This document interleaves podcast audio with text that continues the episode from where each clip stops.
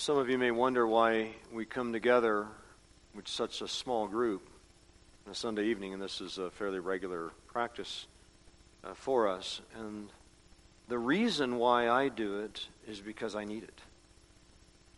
So I think I just did the calculation. Uh, I'm involved in 13 of these in a given week.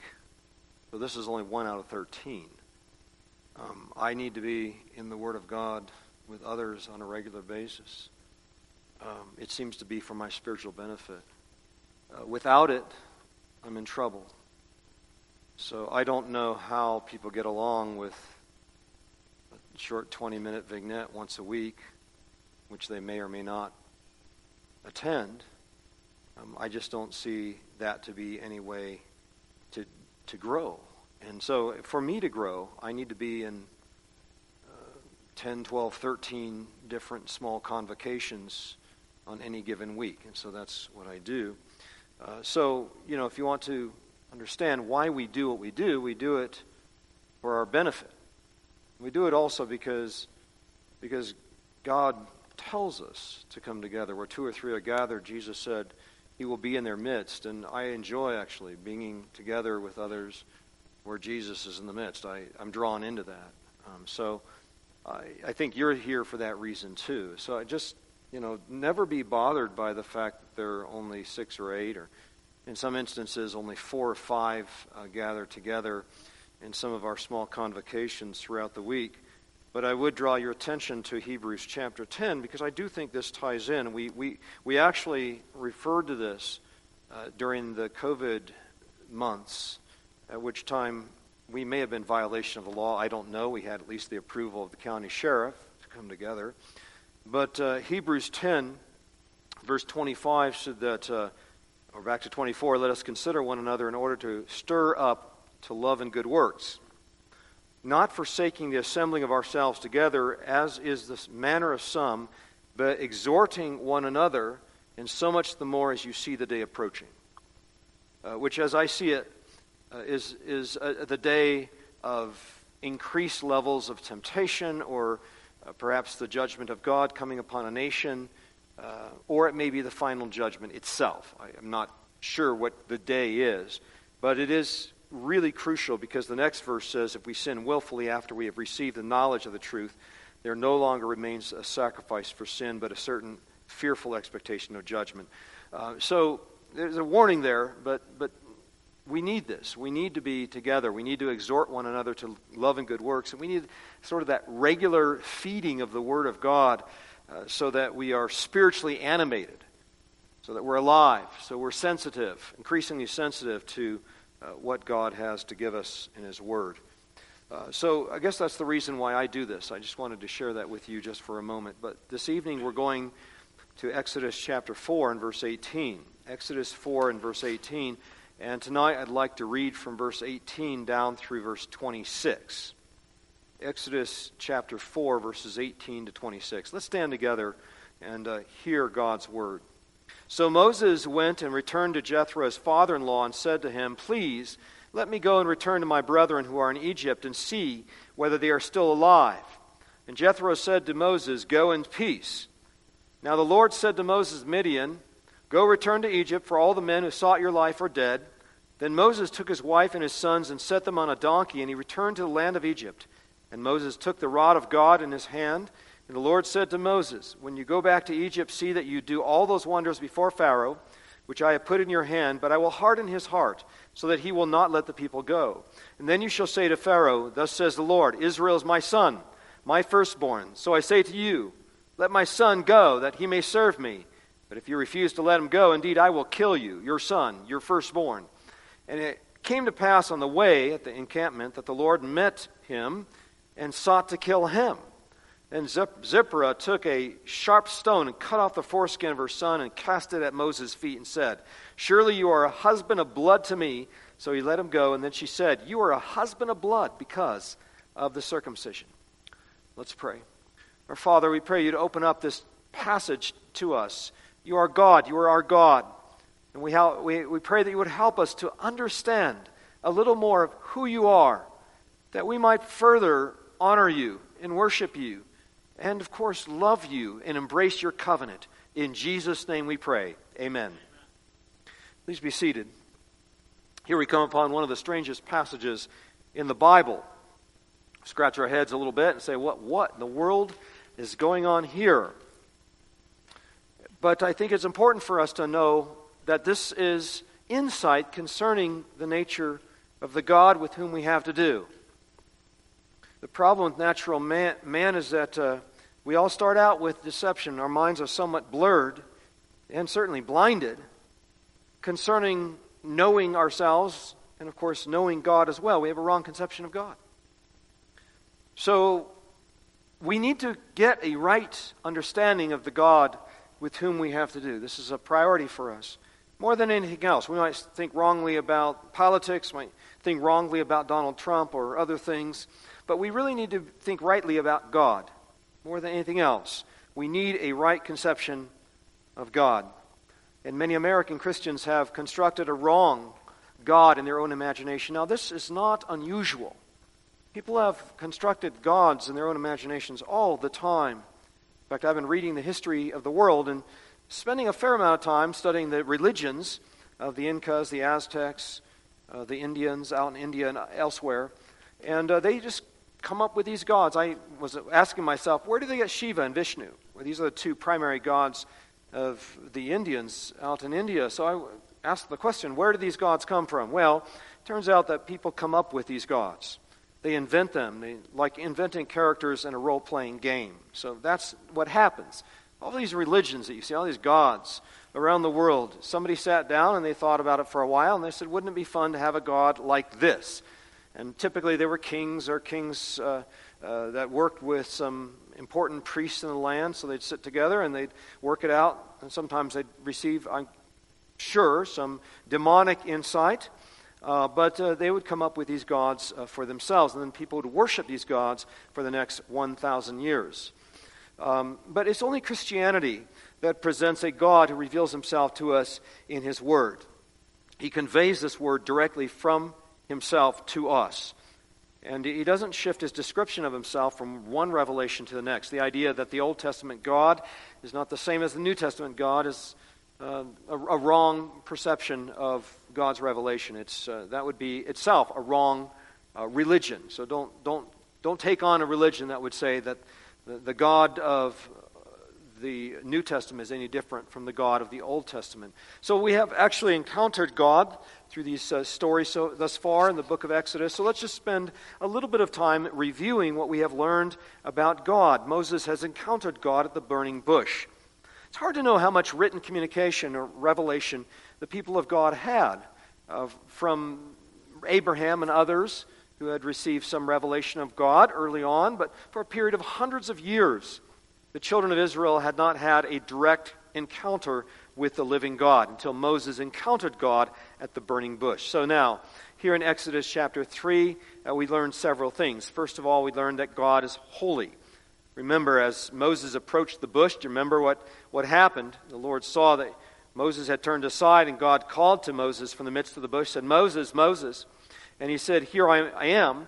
And then he said, Do not draw near this place. Take your sandals off your feet, for the place where you stand is holy ground. So the first thing we've learned about God is that He is holy. He's absolutely holy. He is uh, holy, holy, holy, Lord God Almighty. And that means that He is uncontaminated in His holiness. God is absolutely pure in His holiness. The angels are actually impure in His sight. It's hard to understand exactly what that means, in that the angels, the angels that surround His throne, are not sinful uh, nevertheless, there is something of an impurity about the angels when it comes to the purity of God. The consistency of God, the purity of God's essence is such that there is absolutely no imperfection about, about Him at any definition of imperfection. So, the first thing we've learned about God is that He is holy. And so, when we are in the presence of God, we feel that we are somewhat contaminated or very contaminated, that we are very dirty, that we are foul creatures in the presence of God. And that's why uh, Isaiah put his hand upon his mouth. And, uh, and, and that's That's why anybody who encounters God falls down upon their faces. They cover their, their faces, or they might even cover their feet, as in the case of the angels. All right, so God is absolutely holy. Then we move on to verse 14 in Exodus chapter 3. What do we find here? Uh, Moses asks God, What shall I say? Uh, has uh, the, the God who I've come into contact with, who shall I call you? What is your name? And God said to Moses in verse 14 of Exodus chapter 3, I am who I am. And he said, Thus you shall say to the children of Israel, I am has sent me to you. This is my name forever, and this is my memorial to all generations. In other words, God's name is always I am. So, what does it mean that He is the great I am? So, this is the second clue. This is the second thing we've, we've learned concerning the true and living God as He reveals Himself to us. Well, this means that God is eternally present, God is the ultimate existence. His existence is not precarious or temporary at all. His existence is never compromised. He is the ultimate existence. He's always and ever existent. He is very much present. He's always the great I am. He's not the great I was, such as Napoleon or George Washington. George Washington had some great moments. Napoleon had some great moments. But they are now the great I was. But, uh, but God is not the great I was. God is the great I am. He's not even the great I will be. He is as much the great I am today as he was 3,400 years ago when he met Moses at the burning bush. So, the second thing we learned about God is that he is the ultimate existence, the source of all existence, and eternally present. Okay, thirdly, we also learned from chapter 4 and verse 11, I think this was the week before last, we learned that God is sovereign over every person's life on earth. And you look at verse 11 of chapter 4, and here we read, The Lord said to him, to Moses, because Moses was saying, I can't approach Pharaoh. I'm not much of a speaker. I'm not really the guy to do this, not qualified. So Moses was concerned about himself, is making excuses. And so the Lord turns to Moses, and this is what he says in chapter 4 and verse 11. Now listen to what he says Who has made man's mouth? Or who makes the mute and the deaf, the seeing, or the blind? Have not I the Lord? So here we find that God is absolutely sovereign. The lot of every person on earth is determined by God. The fact that I have congenital lymphedema, which occurred at birth, probably a defect that occurred at birth, and it's been a problem for 59 years of my life, that was determined by God at the very beginning. He was the source of this. It was His will, His purpose in my life that I have uh, this particular malady. And uh, so we see that God is absolutely sovereign. God provides us gifts, and God sometimes gives us uh, certain things that might handicap us because He has a purpose for that in our lives. So that's the third thing we learned just two weeks ago is that God is sovereign over every person's life on earth. So whatever your lot is, God has brought that to you. Fourthly, we have learned, and we are learning tonight, that uh, God is not dispassionate. Now, what does that mean? Well, that means that God is not disinterested or without any emotional passions. As God is not a robot. God is very much emotionally involved. Now, I use the word emotion in an anthropomorphic way. That is, I don't intend to say that God's emotions are exactly like ours. But as much as we can understand emotions, uh, God reflects these emotions. Uh, God is angry at points with Moses. You catch that in verse 14 of chapter 4. Here we read that God is angry with Moses, so the anger of the Lord is kindled against Moses. We find this all the way through the relationship of God and the people of Israel as they cross the desert. Uh, they are almost constantly recalcitrant, they're rebellious, they, they're, they're irritating to God, and He is responding to them at points in anger, which means that God is not just dis, a dispassionate judge, but God's very much involved. God is angry at points uh, with Moses. And now we come tonight to a fifth characteristic concerning the God with whom we have to do. So let's go to number five. What we've done is just reviewed a little bit about what we've learned about God uh, in this very important uh, connection or encounter that Moses has with God uh, after 400 years of silence between Abraham, Isaac, and Jacob and the coming of, of Moses to the burning bush. So here's the fifth characteristic of God we come upon tonight, and that is that God is violent. God is violent. Now, some, again, might not be very happy with this point, but this is certainly something about the nature of God that we need to come to grips with that God is violent. Now, there is a great deal of violence in the earth, so violence itself shouldn't shock us.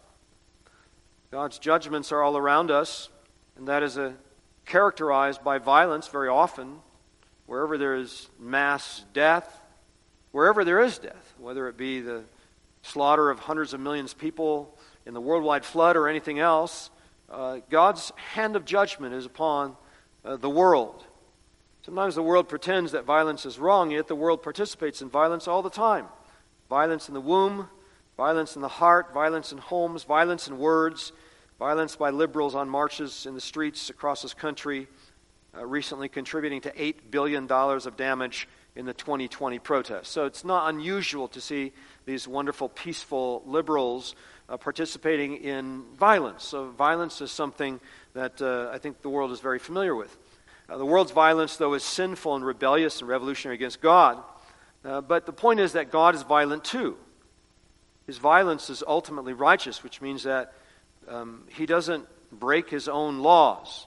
When people run out and murder somebody else with a malicious intent, what is this? This is a violation of God's law. This is un- unjust. This is wrong. And this will receive the just punishment of God uh, for it. So so God's justice, God's violence, is ultimately just and ultimately righteous. And we find in this description again in Deuteronomy 32 39. I want you to listen to this. Now, this is God speaking. See that I, even I, am He, and there is no God besides me, he says. This is Deuteronomy 32, verse 39. There is no God besides me. I kill, and I make alive. I wound, and I heal. Nor is there any who can deliver from my hand.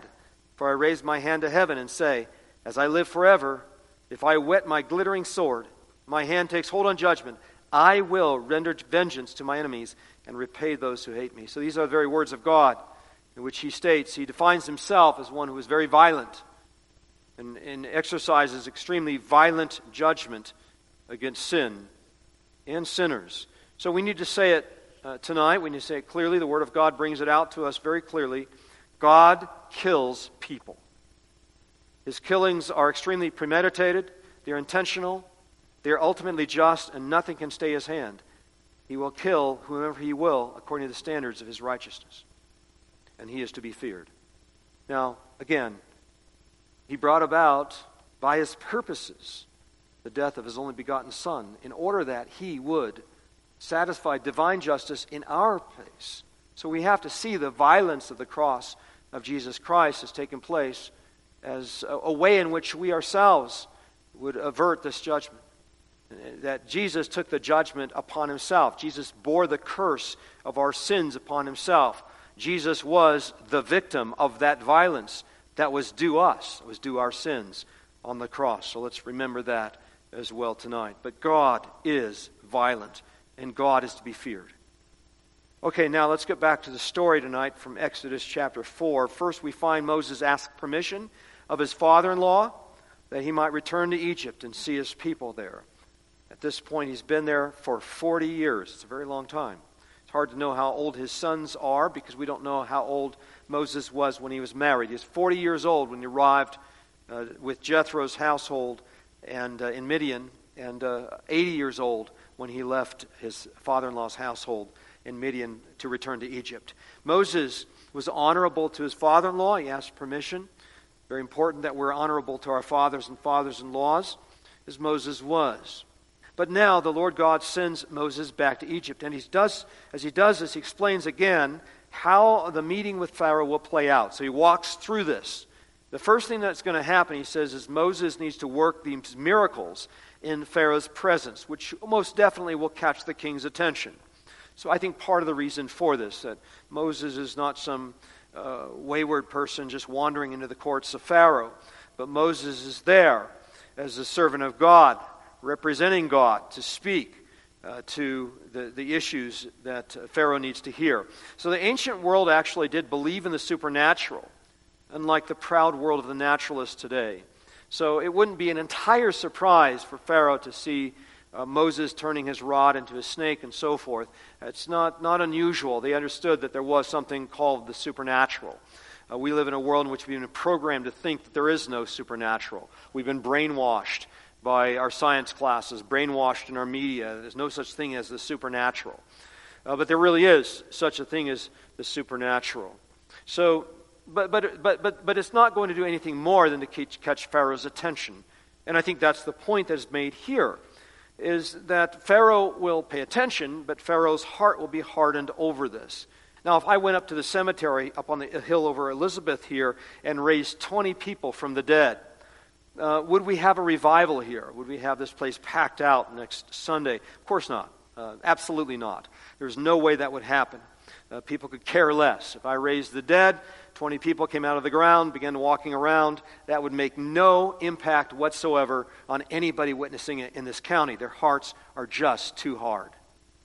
Um, Moses would perform extremely impressive supernatural miracles, and every time Pharaoh would harden his heart.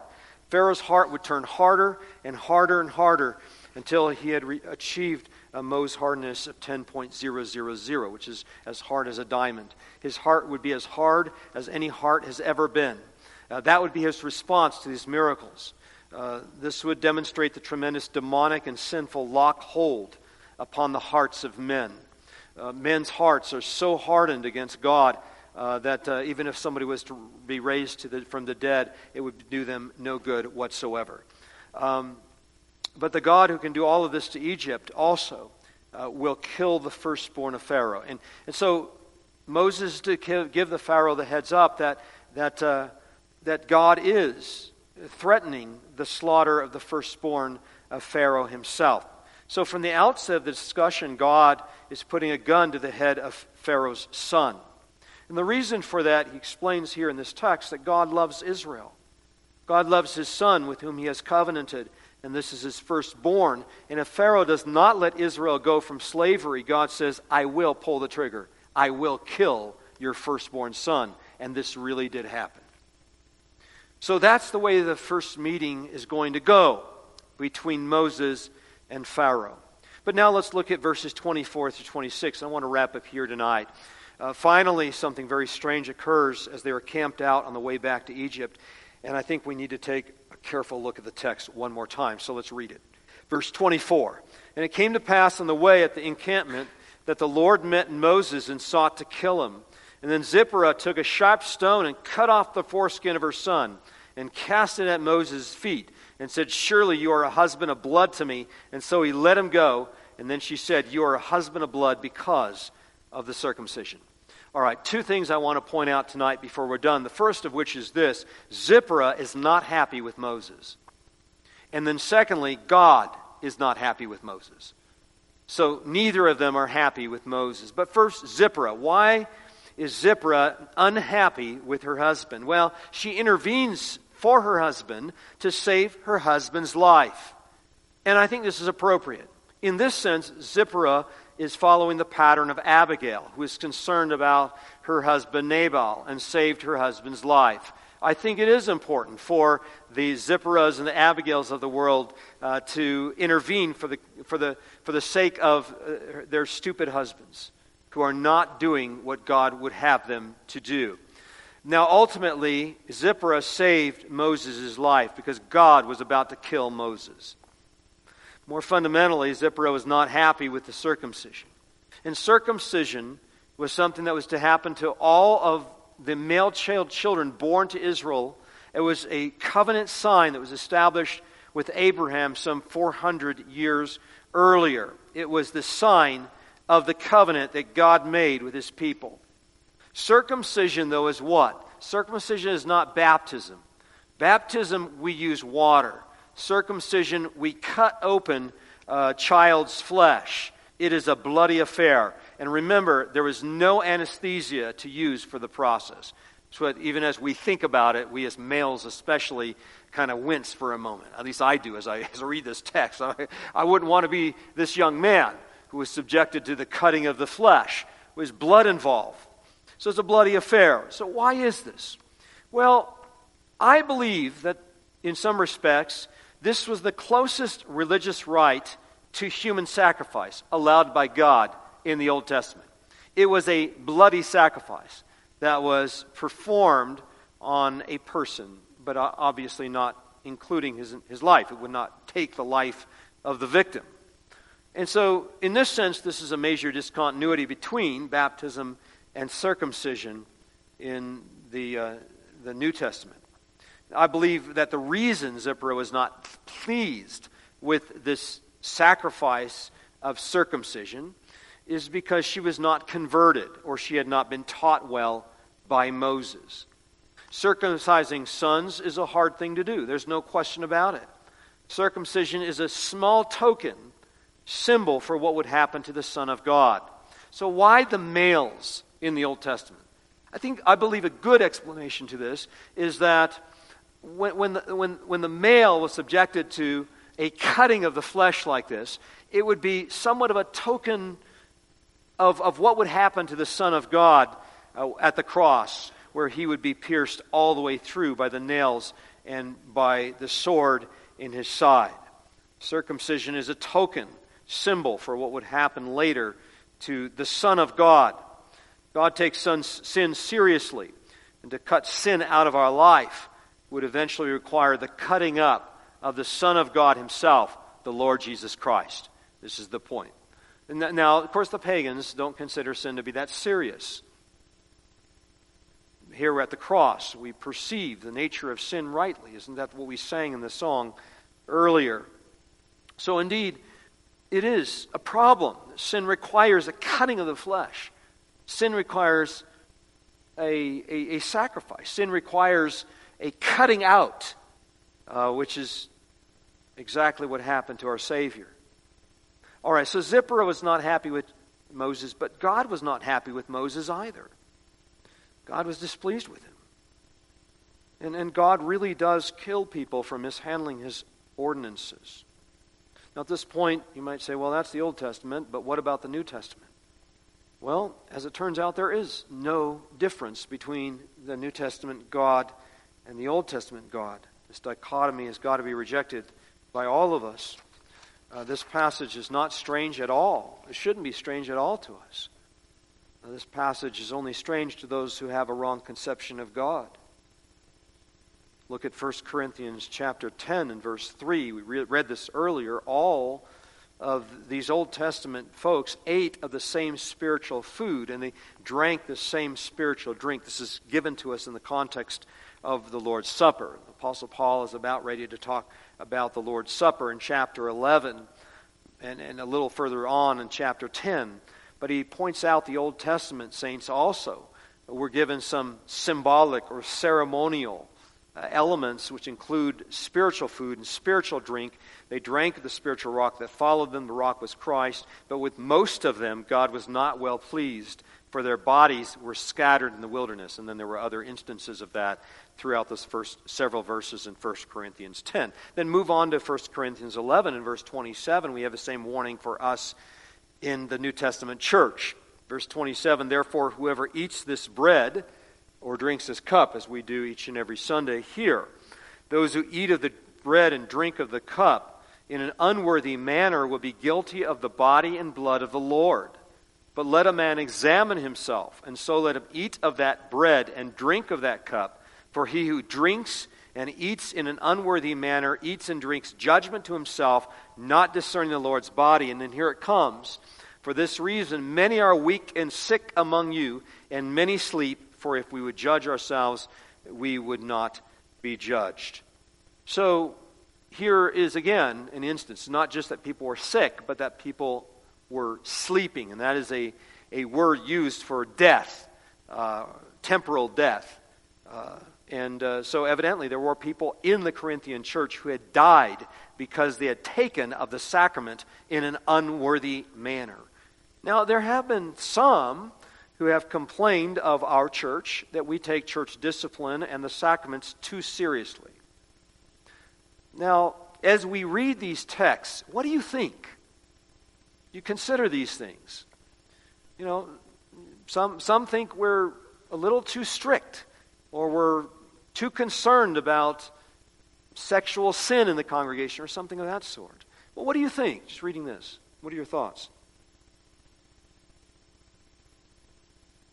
We make a pretty big deal out of the Lord's Supper. Why can't we be like other churches that are very loosey goosey about the elements, about taking the Lord's Supper?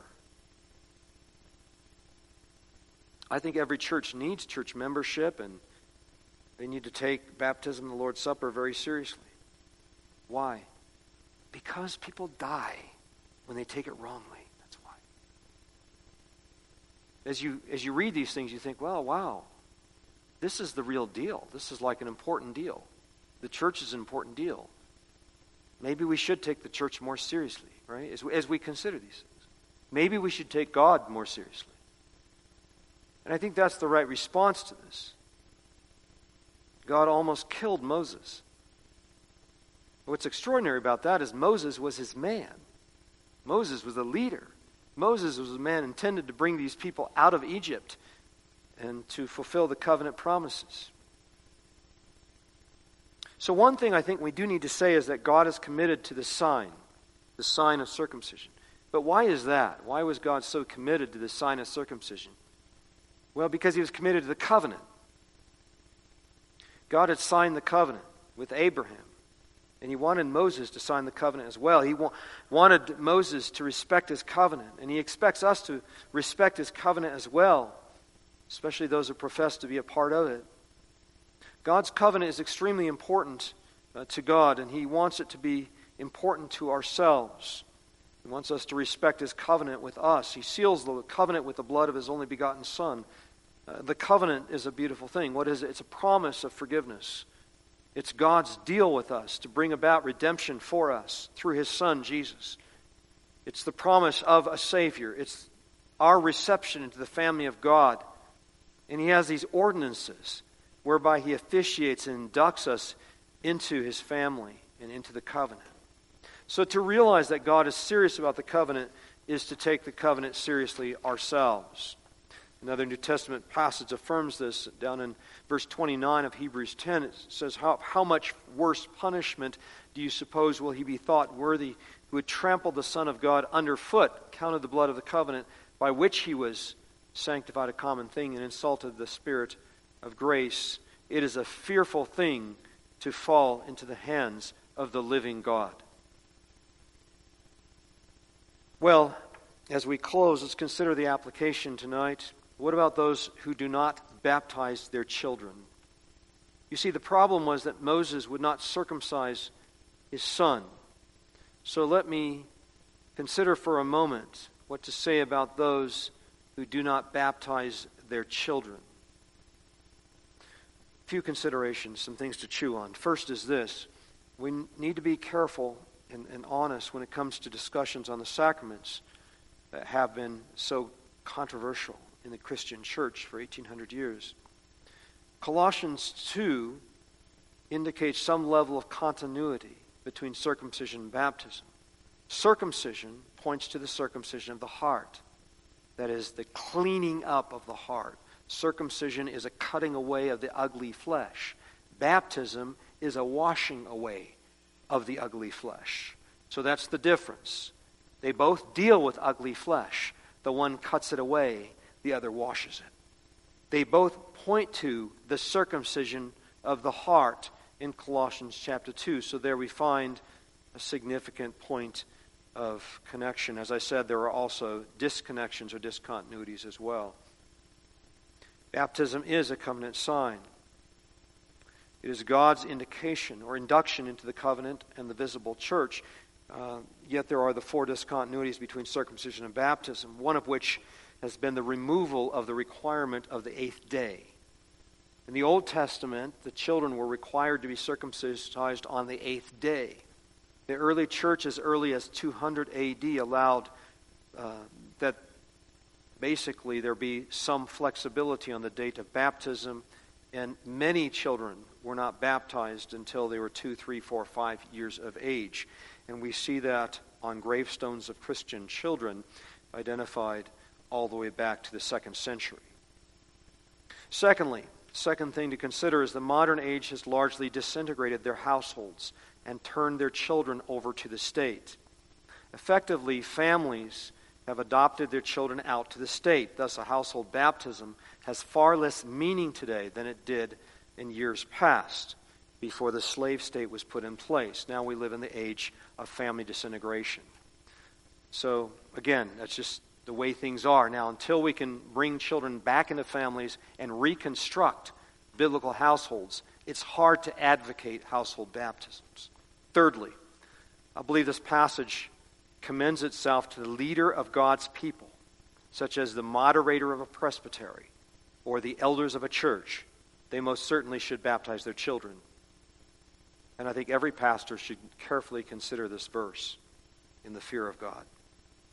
And then, fourthly, the, the, the, timing here was critical. God was revisiting his people. Yahweh God was validating his covenant, and he fully expected the man who was to represent the people in the covenant to abide by the standards of the covenant, and that's what Moses was not doing. So, why was Moses slothful at this? So I want to end with this application, and then we'll be done. My explanation is that Moses had raised his household in the pagan world. He had not separated his household enough from the pagan world.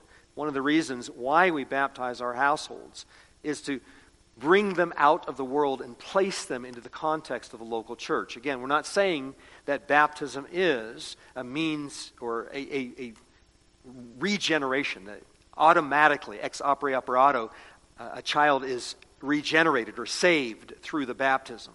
But what the baptism does do is bring them out of the world and place them in the context as members of the local church.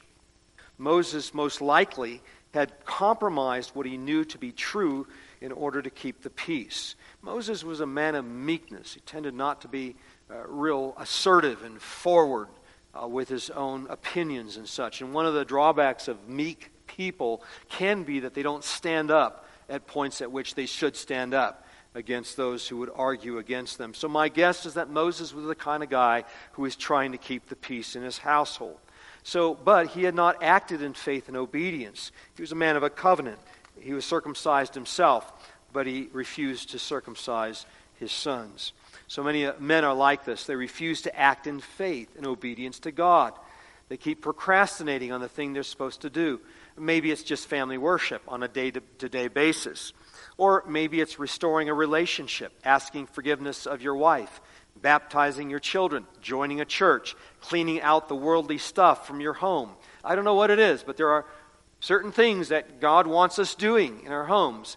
But we as men can be lazy and we procrastinate, we put it off, and so forth. God's very concerned about these sorts of things. He's calling our households out of the world, He's calling us to be holy, He's calling us to be part of His program, and His program includes our households.